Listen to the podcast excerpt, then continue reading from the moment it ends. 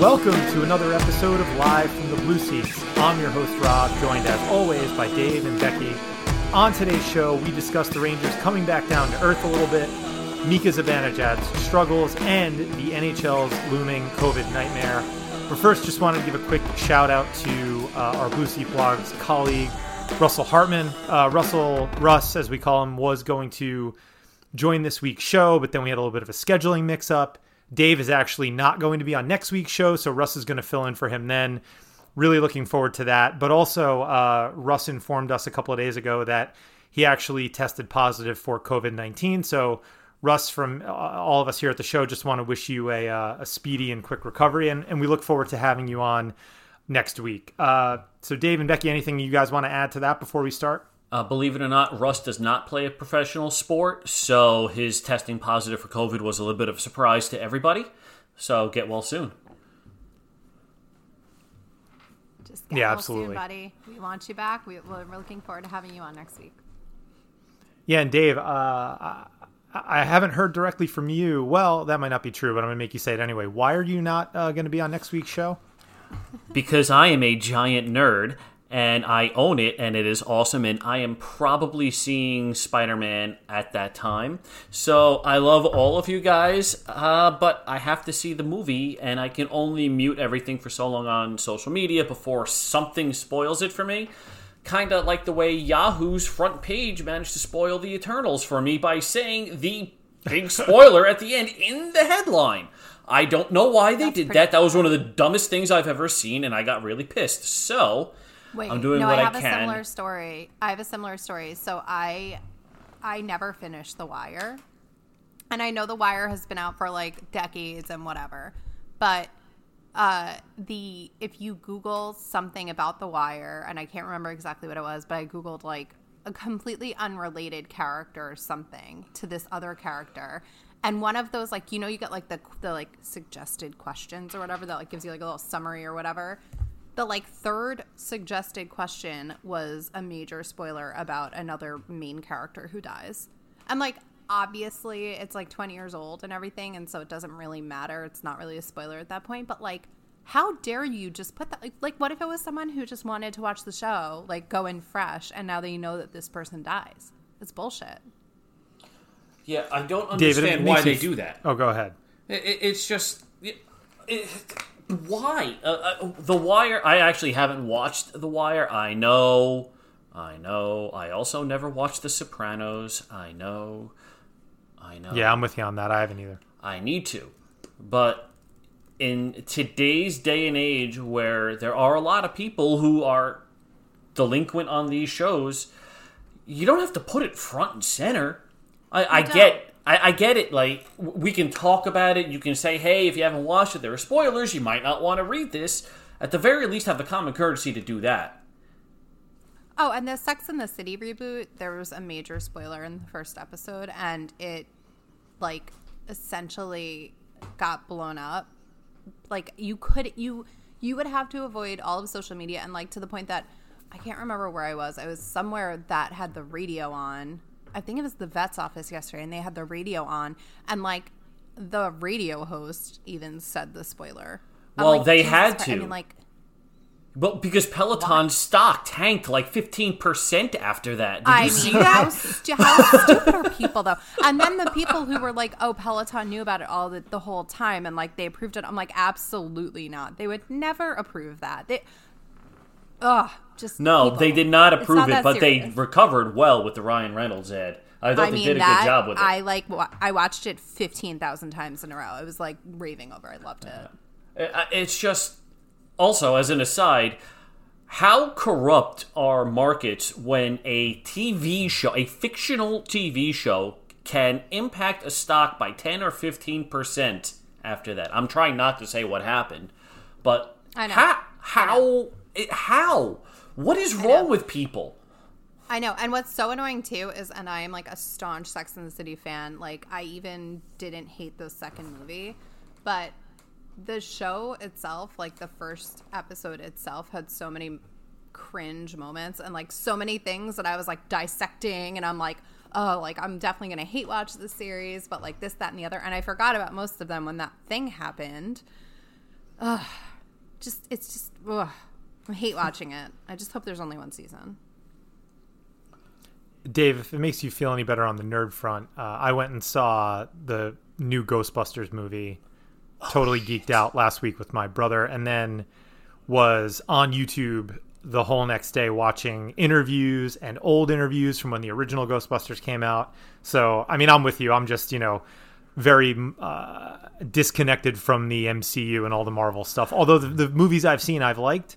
Um, but like, you give me anything Ghostbusters, I'm in, especially when it ties back to like the original movie. So, which this new one very much does.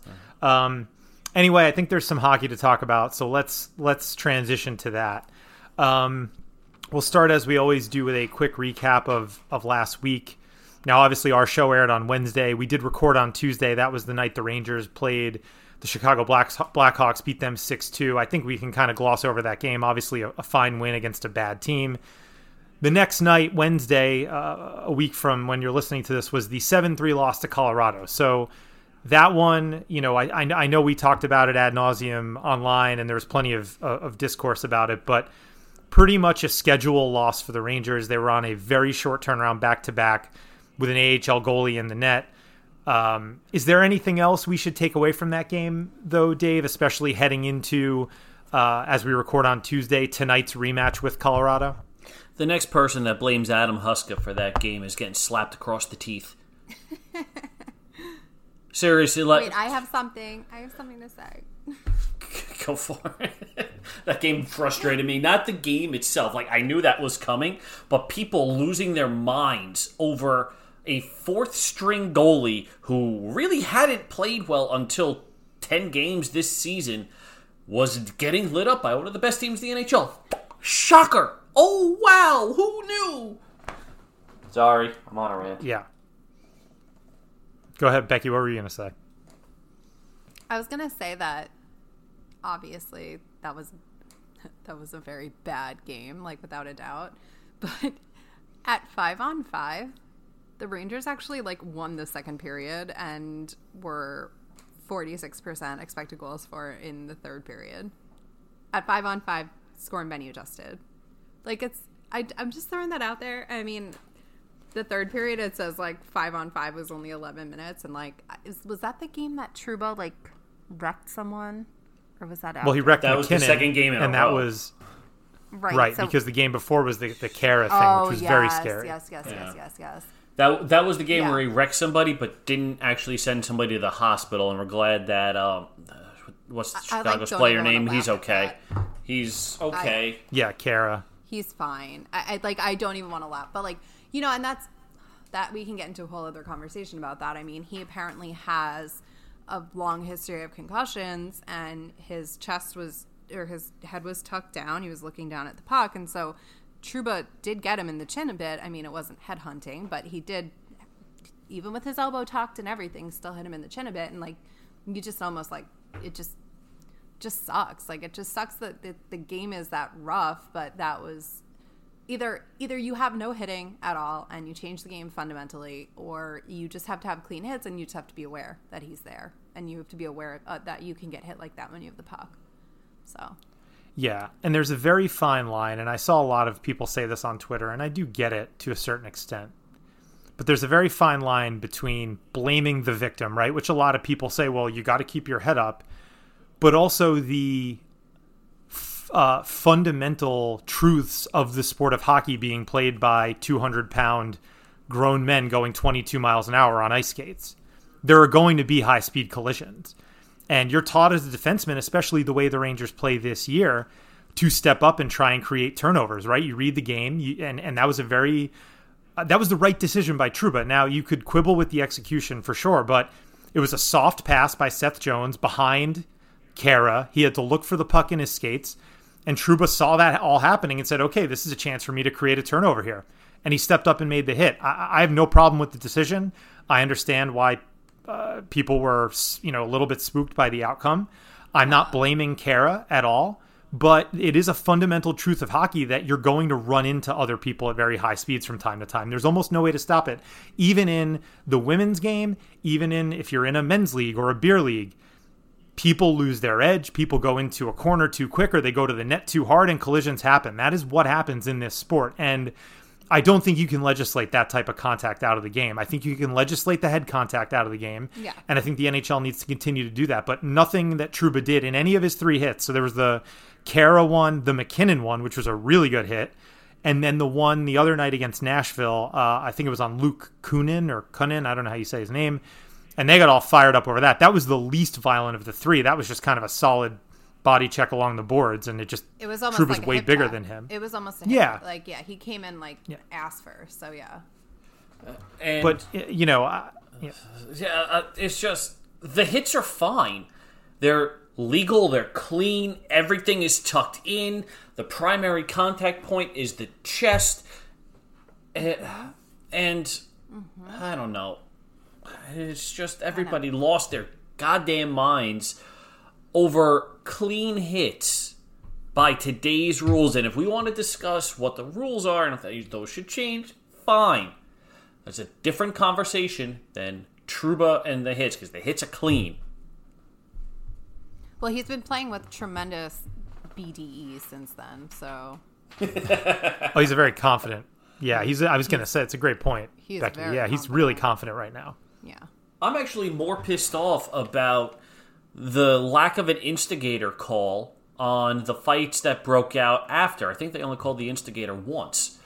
Oh, And it They was the did, yeah. The first, the Chicago game, they didn't call it right, and then the the Colorado game, they did call it, and he like bodied whoever fought him in. Oh my god, in Chicago, he like destroyed that. I, I can't remember who it was, but I Oh, don't I can't remember, who it was but did. either. Uh, But it's just absolutely bodied him. The point of the instigator penalty is to put people in the box who start the fight for no reason. This was a clean hit. There's no reason to start the fight. I got nothing. Absolutely. I They, got did, nothing. they did call it in in the Colorado game, and I was floored. I like I tweeted actually like once again we are wondering where the instigator penalty is, and then they called it, and I was like, once again my tweets are outdated. It's fine. Yeah, uh, no, it's um, it's uh, you know, I think in the end, Trouba's playing a very, very confident, very solid game right now. I mean, this is the best he's looked as a Ranger by far in his three seasons here, and you know, he's one of the only guys that has been consistent through this little dip back down to earth. You know, as I called it in the intro, with the Rangers having lost two of their last three. Uh, the 7 3 loss to Colorado, uh, again, we don't need to rehash that. We kind of know why that happened, but then they get shut out by Nashville. The Buffalo game was not a Picasso, as uh, David Quinn used to uh, used to say. They played fine for two periods. They played pretty bad in the third and were forced to hang on against a, a really a not very good opponent. Um, but they did, and it was a road game, and it was important for them to get a result. But you know, the offense is is once again sputtering. Now, I don't think it's necessary to freak out over a temporary dip because this is in offense, uh, I should say, because this is sports and slumps happen, and you just can't freak out over every game or every you know short stretch of games where uh, the puck might not be going in or the team might not be generating as many chances as we're used to seeing. Um, however, I think you know one of the issues that's come to light over the last couple of days has been the the struggles of the top line to produce goals. Now they've produced plenty of chances, they've had plenty of puck possession, but the Zibanejad, Kreider, Kakko line has only scored two goals in about 100 minutes of ice time, I think is the stat, right, Dave? Um, 88 So minutes. that's been a that's been a problem. How many? 88 minutes, even strength. Let's, Even strength. Let's remember that. but they've only scored two goals in that time, and they, and they've generated plenty of high danger chances. So, I mean, I'll ask you first, Dave. You know, why do you think they're struggling? Well, it's funny you say that because I wrote a very long post about this today. Is Tuesday went up this morning about what's wrong with the top line. The answer is frankly nothing. There is nothing wrong with the top line. They are generating chances. The if you want to nitpick, then you know Zibanejad isn't shooting as much, but they're on high shooting percentage. The team on ice shooting percentage is four percent. You know, it's just a run of bad luck.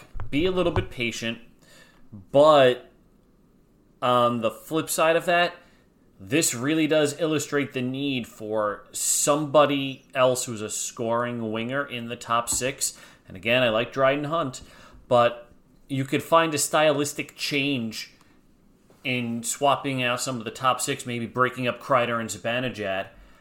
And I think Tom Urtz is the one that said Lafreniere, Zibanejad, and Gauthier might be a good line. But you don't have that flexibility right now because you have to put Dryden Hunt somewhere, and the Rangers don't ha- don't have that additional scoring right winger. So they need another winger, and this really illustrates it. Yeah, Becky, I want to stick with Mika just for a second since you are our resident Mika Zibanejad super fan. Um, what are your thoughts on him? And I know, you know, you've obviously been very um, supportive of him even last year, especially through the, the, his struggles with COVID, and that that makes sense, you know. But a lot of people look, it is the uh, it's the way of the fan, especially Ranger fans, but most fans are like this. They they blow hot and cold, they jump ship very quickly.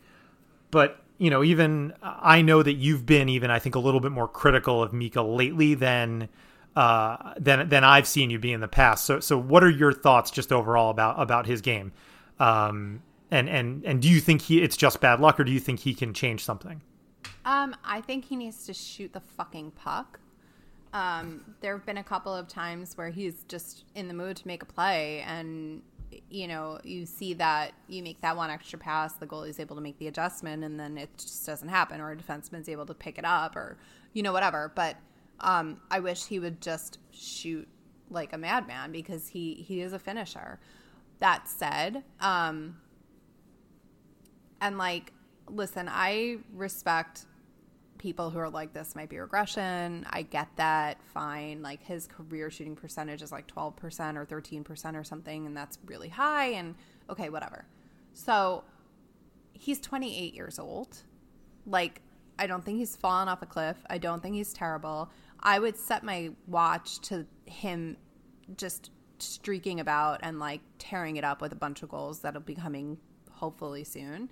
I'd love for them to come soon so that people can shut the fuck up. But like, that's not, you know, I could also just not be on Twitter. That's also an, op- an option for me. Um, I do want to say that I think that people are more apt to be um, critical of him because many people were critical of the extension, and a lot of people want confirmation bias. So people want to be able to say like, "Well, I knew this was going to be bad, and it's already bad," and blah blah blah. And I just want to say, like, this is a player on your team. His success is team success, and you should probably try not to be so critical. Like, I hated Tanner Glass more than anything, but if Tanner Glass scored game winning goal in Stanley Cup game seven, I would buy a Tanner Glass jersey and run around in it for a year straight. Like, I, it's, it doesn't, it doesn't do you any good to like hate players on your own team. And I, I also say that as someone who hated AV, and it made it hard for me to like enjoy the success earlier. So, all of that aside, that's just like a big psychoanalysis there. I do, I have faith that he will be fine. Um, I think that it's just a string of bad luck and that he's not taking as many shots. And I would love for him to shoot more, and that would be my only thing that I want to see from him. Um, he's he's generating chances. I'm not like concerned. It's not like he looks completely lost. Yeah, I'm with yeah. Becky on that. Like he's going to be fine, and we can worry about that contract. And listen, that contract's going to be bad, but it's not going to be bad for another four or five yeah, years. Not not now. Yeah, yeah it's not, not going to be bad this. now. It's fine. I, I, yeah, I'm with you guys on that as well, and I think you know one of the things that I've thought about with that line as currently constituted is, you know, that you, you think of Kakko naturally as a stand-in for for Pavel Buchnevich. His name comes up on every podcast, despite my best efforts. And the guy's doing great, by the way. He's 23 points, I think, in 26 games. So awesome. Love that for him. Great for the St. Louis Blues. I've got no ill will towards uh, either that the team or the player there. But you know, Kaapo Kakko is not Pavel Buchnevich. He certainly hasn't scored at that level yet, although it took Buch four seasons to get to the level, or five to get to the level he's at now anyway. So these things do take time. Um, But I what my my thought on on that top line is, it seems to me like Mika in particular is trying to figure out what his ideal role is because I think you're right, Becky. He's looking to be more of a playmaker now than he has been in previous years. Whereas, you know, Buchnevich, he often was the one who made the extra pass, and Zibanejad was the the beneficiary. And they had that, you know, they had four full seasons worth of chemistry to work off of, and it it was really successful. Um, you know, I think Mika is sort of still feeling out what his role is, and I almost, you know, sometimes a coach just needs to come in and tell him like, listen if you're on this spot on the ice, shoot the puck every time. I don't care. You know, I don't care what what what's presented to you. Like unless it's an obvious thing, like you should be pulling the trigger a lot more often, right? Because often a coach's role is to simplify the game for his players, and I think it's possible Mika is overthinking things a little bit. Um, but I, yeah, I expect him to come around. I also think that you know, for all the ideas I've seen about moving the lines around and trying different combinations. You know, we have to remember things have been relatively successful now for about a month in terms of their underlying metrics. Mika's defense, his two way play, his chance generation is better than it's been the last few years.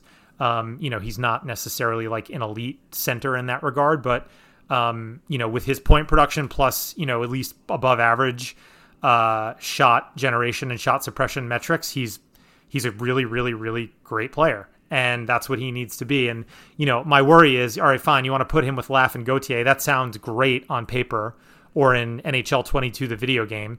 That line's not playing any defense, and Zibanejad is not going to be deployed against the other team's best players. And I think we have to keep those bits of context in mind when he, when we have these discussions, because half the time I see lines generated, you know, by fans, I think to myself, yeah, again, looks great, that's awesome. Um, the coach would never do that because there's there's no defense, there's no um, you know, there, there's just it, it, would be it would be a matchup nightmare in the wrong direction if that makes sense. So he's not going to stick Mika Zibanejad out there with two guys who can't support him defensively um, and who may get caught up ice at a bad at a bad moment and just weigh him down a little bit more. So you know, as much as I like those ideas, and I think we should be talking about incremental ways to improve the team, as our very own Rob Luker always likes to bring up, even when things are going well.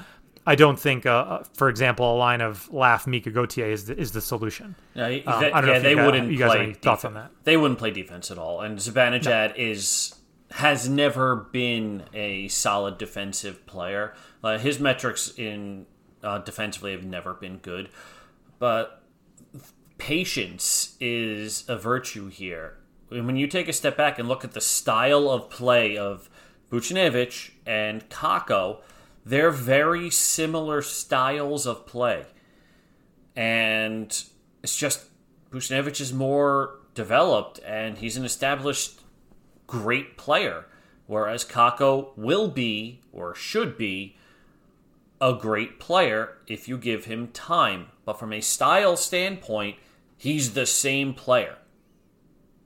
So, what are you to do? You're not to get much better than that and we can cry about the Buchnevich trade. We can cry about Vitali Kravtsov, uh, because that conversation came up too about how he immediately would have fixed the top six, which is just an asinine statement. And it is what it is. They need somebody established in the top six to round them out so that if and when the Rangers hit these slumps and they can't be patient, they can change things up on the fly and not have to worry about who's going to play defense on a line that may be a little bit overloaded on offense. Absolutely. And you're alluding to, I think, Dave, the end of the season and playoffs, right? And that's why, as the trade deadline approaches, we know they'll be in the market for a top six winger. They have the cap space to basically pursue anybody that's available. They have the ability to pick up a guy that that has maybe uh, a year and a half left on his deal, or you know somebody who's not a, a, free agent or a restricted free agent until 2023. So they have options there, and it'll be an interesting deadline for sure. Um, but yeah, any other any last thoughts on on the offensive struggles, uh, Becky? Anything else you want to say there? I mean, you know, the Rangers have games this week coming up against Colorado, so a little bit of a revenge match. That game will be will have been played by the time you listen to this. Then they're in Arizona. Then they're home against Vegas. So, I mean, obviously, Arizona is the worst team in the league. That should be a win, although it's off a back to back and it's on the road, so you never know. And then they return home to face Vegas, who is still not whole yet, but is a good team. So uh, you know they have interesting tests coming up. But any any final thoughts there before we move on? I do like I understand and appreciate like a trap game, whatever, but like I think it's a real problem if they don't beat Arizona. I think that's the only thing I really have to say otherwise. Yeah. Yeah, and let's assume again, and this is going to sound silly knowing the result when you listen to this in the morning, but say they lose a close game to to Colorado, maybe they grab a point by getting the game to overtime. If they then turn around and lose to Arizona, you're looking at three losses in a row, mm-hmm. four out of five, and then you're probably blowing up the lineup in practice on Thursday, and you're looking at you know maybe rushing Igor back for Friday against Vegas because you want to get a win. Um, so yeah, I agree with you. I think you've got to beat Arizona, similar to the Buffalo game, where it was like, all right, we knew we were going to lose to Colorado, tough turnaround, great team that's rolling right now just get the win against Buffalo. Make sure this doesn't turn into a losing streak. That Arizona game is a very similar scenario. I, I totally agree with you. Mm-hmm.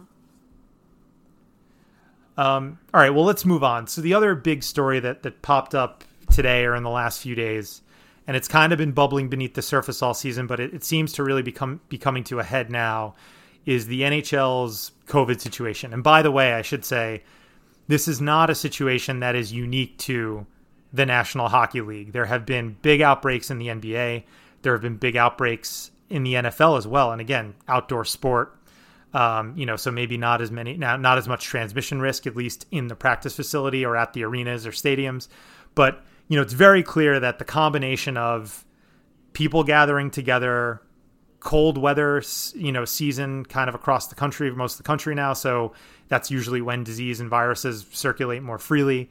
Um, also just people frankly wanting to return to their lives you know all of this um, new variants i think i said that if i didn't obviously new variants of of of, the, of covid um, all of this is sort of adding up to a situation where i believe it's now eight or nine teams in the nhl have multiple players on covid-19 protocol now i saw a lot of tweets today that basically were one way or another suggesting that the nhl needs to shut shut the league down for a week or two um, before I give my two cents on that, um, I want to kick it to you guys first. So, Dave, if you were the NHL, how would you handle this situation? And then, Becky, you can jump right in after Dave. There's no point in a shutdown. The rest of the country is not shutting down, and all you're doing is kicking the can down the road. You shut down for two weeks, players now get healthy and you don't change anything. And guess what? We're going to have this problem again three days later, or, well, five to seven days later, based off the incubation period, when players go out and they do their thing, and guess what? They wind up back with COVID. The only real option is to just power through and implement or re implement some of last season's COVID restrictions, you know, I don't think a taxi squad is going to happen, but enforce masks on players in team areas. Uh, maybe if you can, enforce a booster shot for these guys or give them an incentive to get a booster shot. Yeah. But you, you can't shut the league down. It's it, it I get the fear behind it but this world is much better equipped to deal with COVID, especially the vaccinated people that get it. And all these horror stories of hospitals that are turning people away are because unvaccinated people are getting it and going to the hospital and dying. The players, according to what we've seen, are vaccinated, so they get significantly less hit by the symptoms if they even show symptoms. That's the point of the vaccine. Mm-hmm. So let's treat. I can't believe these words are coming out of my mouth, and I'm gonna get smacked by somebody. Let's start treating this like the flu now that people are starting to get vaccinated and have protocols in place to do our best to curb the spread while also not I'm not going to say the word that came to my head while also not panicking over something that, as of right now, is not showing severe symptoms in NHL players and in the people that are doing what they should be doing and getting vaccinated. I'm off my soapbox. Yeah, no, I agree with you completely. Like I, I was, I was gonna kind of like I kind of feel the same way where I'm like, I hate to sound like that guy, but it really does feel like COVID's gonna be in our lives forever. Like it's, it just feels that way. Like where every winter it's gonna be like the flu, and like, yeah, the flu kills people, COVID kills more. Um, so I'm a big proponent of the flu shot. I get it every year. You don't get the flu from the flu shot. It's not an active virus. So if you think you get the flu from the flu shot, you don't. Um, this is your PSA from me not going to medical school, but just like, you know, I mean, I'm doing like the big wavy thing, but like doing my own research. Like it's not an active it's not an active vaccine. Anyway, whatever. Your own um, research, by the way, I, I hate people that, oh, I did my own research. Yeah, you watched a YouTube video. Go away. no. I Not not read, you, like, Becky. Not little- you, Becky. People in general. No, I know, but like I read like the little quad flu or like flu event, or like whatever they call the, you know, I don't know what it's even called every year, but like that says this is not an active vaccine. Like, okay, it's not an active virus. When I got my daughter her chickenpox vaccine, which by the way, who the hell knew a chickenpox vaccine existed? Like, I am so jealous as someone who broke out in the chickenpox in the middle of my brother's like band or choir or something and like was miserable. And there was this picture of me floating around my parents' house with the fucking chicken pox, like pouting. and my dad probably took the picture and was just like, oh, you look beautiful. and snap. like, Yo, Rob, you gotta find that and blackmail Becky or something, because that's that's gold. No, As somebody who was forced uh, into a chickenpox party, and so that I got it from my cousins, that that is pure gold. Oh, please find that. We're gonna make it the live from the Blue Seats Twitter avatar, you know, profile photo. I'll find it.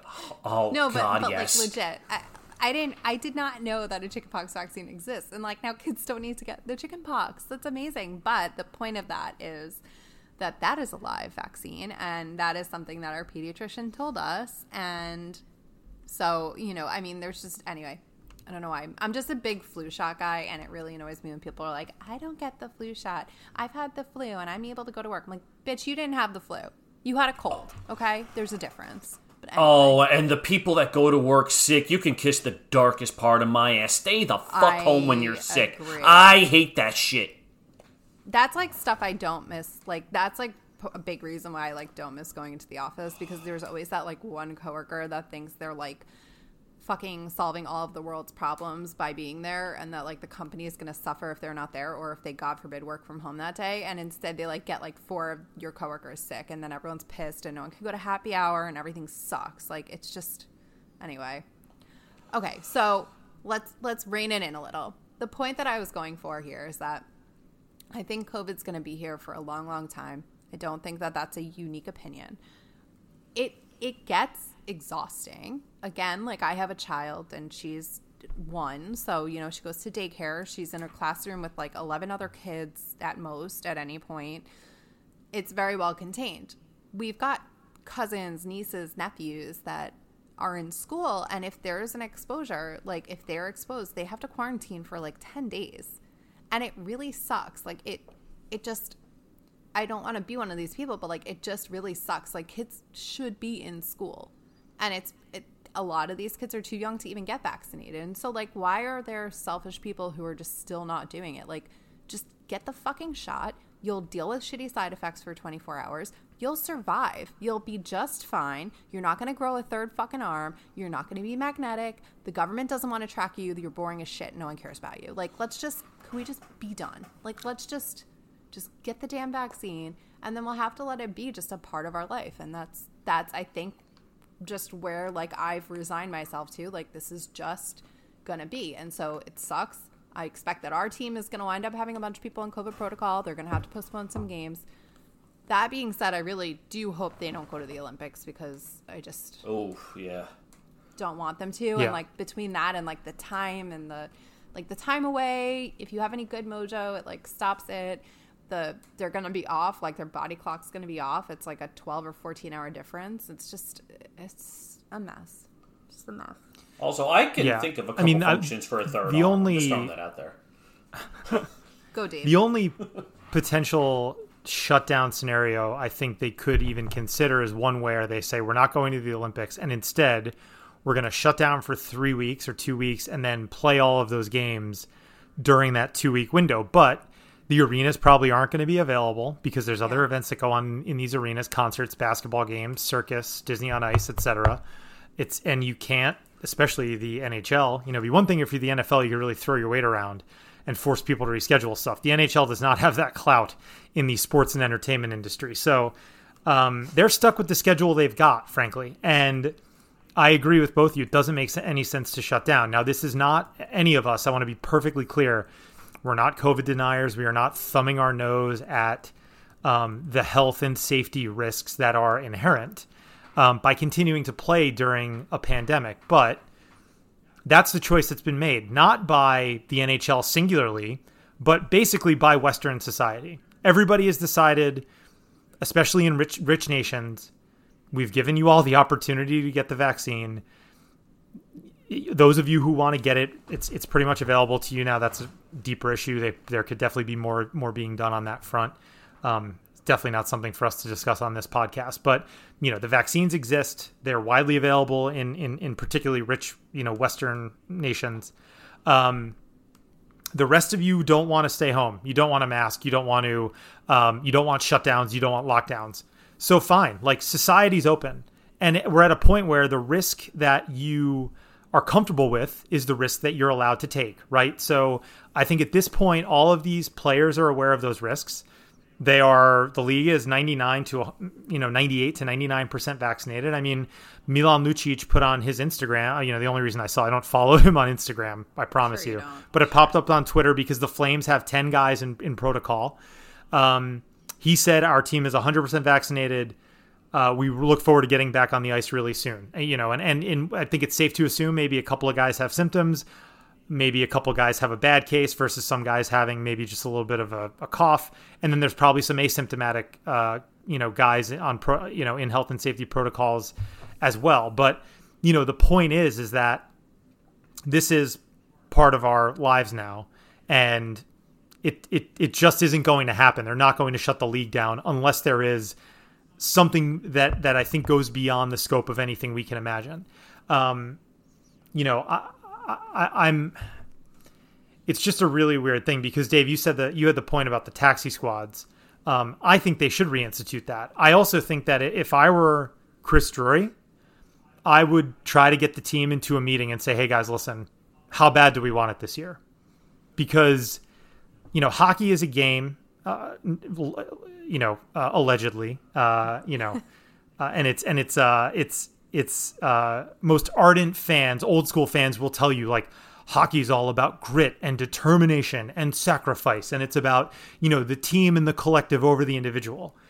Chris Drury is a guy who I think it's safe to say subscribes to those uh, those platitudes.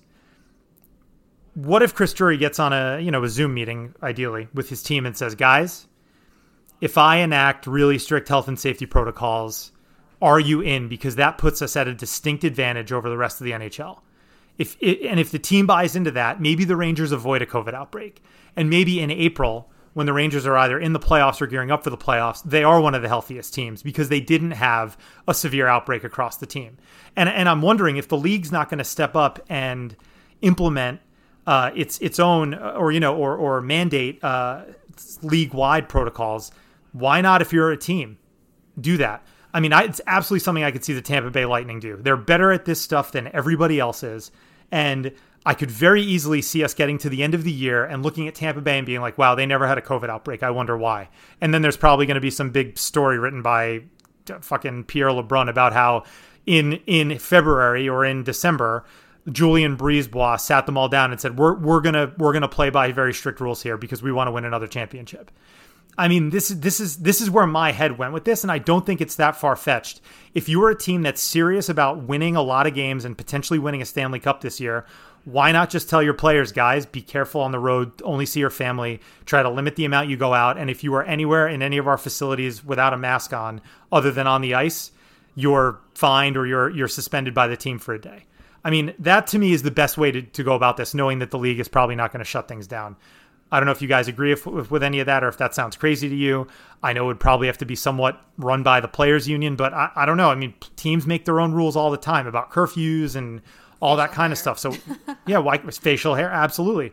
Dress code. We saw the Rangers in tracksuits the other day, which oh, was very exciting. So not not bomb. suits. I want them so. Yeah, badly. they're awesome. You know they're going to Um, sell those but- to the public and make a killing off of them. Everybody. Yeah, you they're know like I'm gonna $600 buy them. a I'm Like, piece. oh, four hundred seventy-five dollars, done. no, but I, I agree. I like Rob. Honestly, like, I think it's a really important. Like we are not COVID deniers. Our podcast is one hundred percent fully vaccinated. Like we are. It's just, it's just exhausting. It's just fucking exhausting. It's so tiring and like, it's been how many months now? It's been like twenty months. It's so Almost two full years. like we're all i think we're all allowed to just be a little tired at this point and yeah but science fucking rules um immunotherapy rules like vaccines rule just you know yay science and yay doctors and we love you so Yeah. that's it There's a PTSD thing with COVID that is not being spoken about. oh 1000% And quite frankly, part of moving past this, and I am guilty of this myself, where even during the downtime before Omicron and while everything was lifted, I would still see people in a deli without a mask, and I look at them like, "What are you doing?"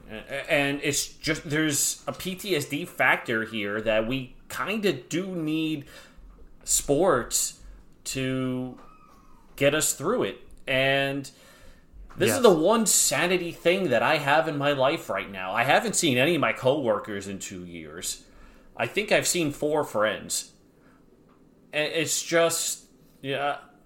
I mean, it, it's there's a piece of this that I just want to get back to normal, and it usually does begin with sports. Whenever we've had something like this, Oh, sports is the first thing that we come to as a collective society to help us move on. I couldn't agree more. And and having hockey even last year, which was remarkable that they played, you know, during the, the pre-vaccine era of this pandemic. And they and did a halfway decent and, job. and, you know, the, absolutely, and you know they should be applauded for that. And now again with the vaccine, there's also a uh, an antiviral drug that's going to get FDA approval very soon. You know, this is it's going to become. It already is a part of society and is going to be forever at this point, but it's going to become, I think, uh, you know, pretty much a treatable thing like the flu. Again, the flu affects people in a very serious ways. It kills people. Um, COVID kills more people now. Hopefully, that death rate continues to uh, plummet as the science gets better, as more people get vaccinated. But the idea that we're going to eradicate this disease or that another National Hockey League season is going to ever be played without the threat of a COVID outbreak for a team, it's it's just impossible. It's not going to happen, and that goes for all the sports as well. So, all right, we're running out of time here. I do want to get we got a couple of fan questions. I also wanted to shout out Big Lou, Immortal Lou thirty on Twitter. You know, we did um, he did submit a question for last week's show when we had Justin on. We didn't. Uh, well, we addressed the question. I think Dave, you answered the question. It was about which contract might the Rangers have to move on from if they want to keep Strome. Um, but we didn't shout Lou out, so I just wanted to do that before we get to tonight's questions. Um, if, do if we- anyone has uh, advanced Photoshop skills, Lou would love to be um, photoshopped as Kermit sipping tea, except instead of tea, it's beer from a shoe. Yeah, um, I gotta admit, like that. There's got to be something unsanitary about drinking a beer out of a shoe. Something non-sanitary about? I, I mean, eh, oh god, and especially you, you know, and I'm gonna rag on Staten Island here. Like Staten Island is exactly the cleanest place in the world, and oh god, like I, I Lou, we love you, but dude, like you got to wear a mouth condom or something if you're gonna chug a beer out of a shoe. A dental dam? yes, they are called dental dams. oh my god! All right, let me let me get to the fan questions here. Uh, so our buddy Bill to Spill, who is like our forever question asker, asks, "Do you think K'Andre is in the long term plans? Moving on can net a big return and alleviate some of the cap headache that's approaching." Oh, oh. I love the way he phrased this question because it's a yes or no question first.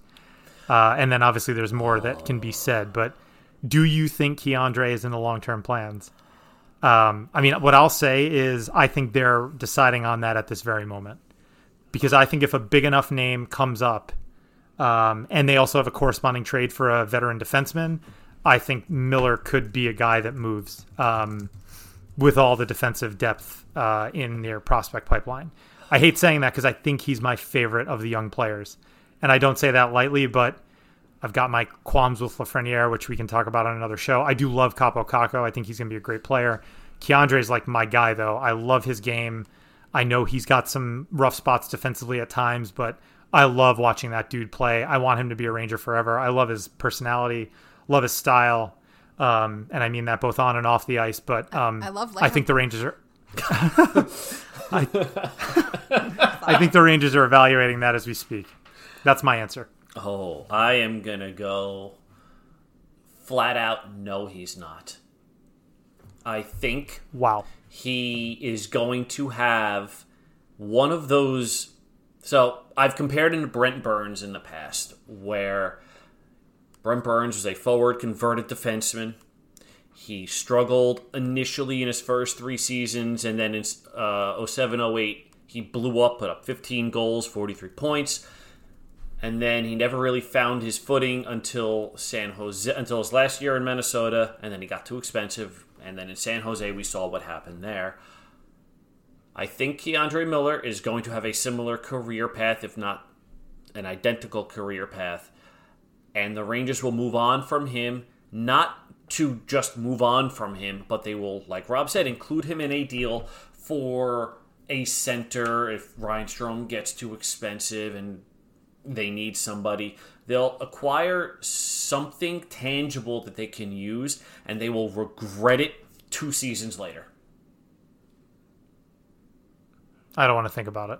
I, it makes Yeah. me sick, but I think it's going to happen because they have too much cheap talent in the pipe for them to not move on from him and to not move on from somebody on the right side of the defense. And it's probably going to be Nils Lundkvist. All right, I'm not going to answer this because the question makes me feel ill. Um, next, and our final question is at Eric Roy. Do you think it was a good idea to pick up Eichel and stash him on the IR? Asshole. So, there is a very light, there is a very light Blue Seat Blogs uh, fantasy hockey league. Not not super broad. We do ten teams. We like to keep it tight. Anyway, so Eric is in first place. Dave and I are in second and third, and I, Eric, I hate you, Eric. crush, he's just crushing. So all this of is us. him. For those of us who aren't in the league, because I'm actually not he in the picked league. up he picked up Eichel. Yeah, he he drafted Eichel, and actually that's not an, a unique uh, decision to make. Like, I mean, I think Eichel was actually drafted in every league I'm in, but uh, you know, Eric, one day something's gonna happen to you. But you for know now, what? I gotta study. Yeah. Uh, uh, for those who don't remember or weren't around in 2009, Eric used to run Five Hole Blog, which was another Rangers blog, and he's been a friend of the site forever. And Eric's a good guy, but you know what, Eric? Go fuck yourself. Jesus. Couldn't really didn't want to hold back on that one, did you? Eric can take it. Go fly a kite? Go fuck. No. No, listen, Becky already made this one door. explicit. No, Becky dropped an F bomb in the first three minutes of this, so you know what? I decided I I'll was get Oh, mine. I, well, I wasn't alluding to that. That's just very harsh on on on, on Eric, a, a longtime friend of yours. You know what? He earned it, and he knows he did. Um, yeah. Okay. In the future, we're not going to tell our listeners to go fuck themselves. Uh, No, no, no, no. It's it's only Eric because of that, and also I'm gonna give a giant fuck you to Brandon Cohen, who tried to chirp me about beating me by three points or whatever the hell it was this week. Even though I put up 495 points, he just had a ridiculous week. But he's still the lowest scoring team in the league, and looking up at me in the standings. So Brandon, this is a giant middle finger for you too. See, it's equal hate across the board. we take our fantasy hockey slightly seriously around here. Which As I, we should. I like better, yeah. Um, I don't have any like fun question to ask, and I that that was my homework. Um, Well, let's try and get that for next week, leading into uh, into Christmas. We'll have Russ on the show as well. So, Yep. Dave, you won't be here, but we'll try and get your response to that. we'll try not to tell Dave to go fuck himself next week. Um, But, but everybody else does. That's the goal. Everybody else tells me to go fuck myself, so you guys may as well join in. All right, guys. Well, that just about that just about does it for for us this week here on the show. Uh, we will see you next uh, next Wednesday. Dave, enjoy Spider Man. Thank you, I will. Live from the Blue Seats is a production of Blue Seat Blogs. Please make sure to subscribe to the podcast if you haven't already. We're currently available on iTunes and Spotify. If you can spare a minute, please leave us a rating and a review as it helps other fans find the show.